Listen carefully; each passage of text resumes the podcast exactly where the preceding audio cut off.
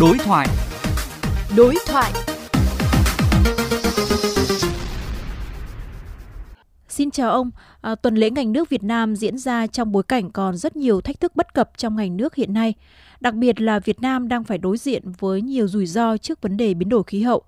Sự kiện đã mang lại ý nghĩa gì thưa ông? Thực tế là cái biến đổi khí hậu càng ngày càng theo chiều hướng xấu.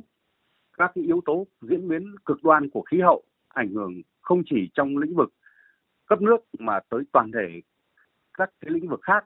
Những cái yếu tố lũ lụt, nước biển xâm nhập mặn tạo ảnh hưởng đến nguồn nước, làm cho các nhà máy nước thiếu nguồn nước để xử lý.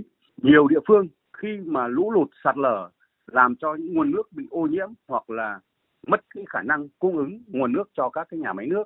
Ở Việt Nam ô tô 2023 được tổ chức với mong muốn tổ chức cho các doanh nghiệp ngành nước thảo luận các cái cơ chế chính sách liên quan đến ngành nước, bất cập của ngành nước trong thời gian qua, những khó khăn của các doanh nghiệp cấp thoát nước cho khu vực đô thị và nông thôn, cản trở trong chính sách, những khó khăn trong việc điều hành sản xuất, trong sản xuất kinh doanh của các doanh nghiệp ngành nước. Có nhiều tham luận của các nhà khoa học đánh giá những cái bất cập, những cái khó khăn trong cái thực tế khách quan và cả những yếu tố về biến đổi khí hậu ờ, liên quan đến sản xuất kinh doanh nước và thoát nước ở đô thị Việt Nam.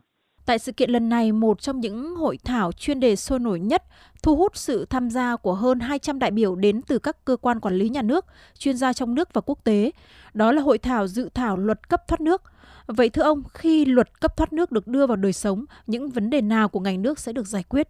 Thực tế hiện nay ngành cấp nước thoát nước là chưa có một cái văn bản pháp lý cao để điều hòa, điều chỉnh các cái hoạt động cấp nước thoát nước. Hiện nay ngành ờ, cấp nước đang thực hiện theo cái nghị định mà đã ban hành cách đây hơn 15 năm.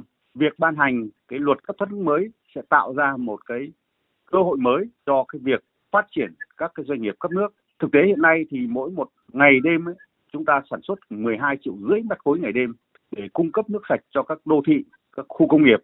Nhưng mà thực tế thì chúng ta mới xử lý được khoảng một triệu rưỡi mét khối ngày đêm. Đâu đó chúng ta còn hơn 11 triệu mét khối ngày đêm đang thải ra môi trường chúng ta rất cần một cái chính sách rõ ràng để có một cơ chế đầu tư để mà vận hành thu gom xử lý cái lượng nước thải này bên cạnh đó luật cấp thoát nước đề cập tới rất nhiều các cái vấn đề liên quan như quy hoạch như về tài chính ngành nước những vấn đề về thể chế mô hình và các cái vấn đề bức xúc của cái ngành cấp nước hiện nay. Vâng, ông có thể cụ thể hơn nữa những thách thức cốt lõi đó là gì ạ?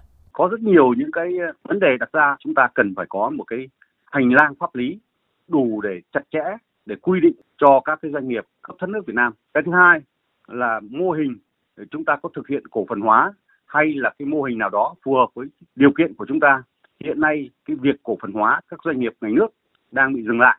Vâng. Thực tế là các doanh nghiệp cổ phần hóa khi được cổ phần hóa thì đem lại cái lợi ích rất tốt, tăng cái đầu tư tăng cái chất lượng dịch vụ cấp nước cho người dân. Cái thứ ba nữa là giá nước. Giá nước theo quy định, giá nước phải được tính đúng, tính đủ. Vì nước là một mặt hàng đặc thù do chính quyền địa phương quy định giá nước. Nhưng hiện nay là cái việc mà tính đúng, tính đủ chưa đáp ứng đầy đủ.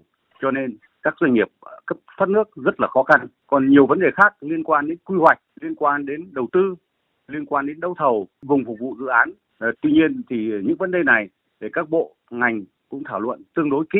Tôi hy vọng là đến năm 2025 thì sau khi Quốc hội thông qua thì các doanh nghiệp cấp nước thoát nước Việt Nam sẽ có một cái cơ hội trước hết là phải vận hành cho đúng quy định của pháp luật.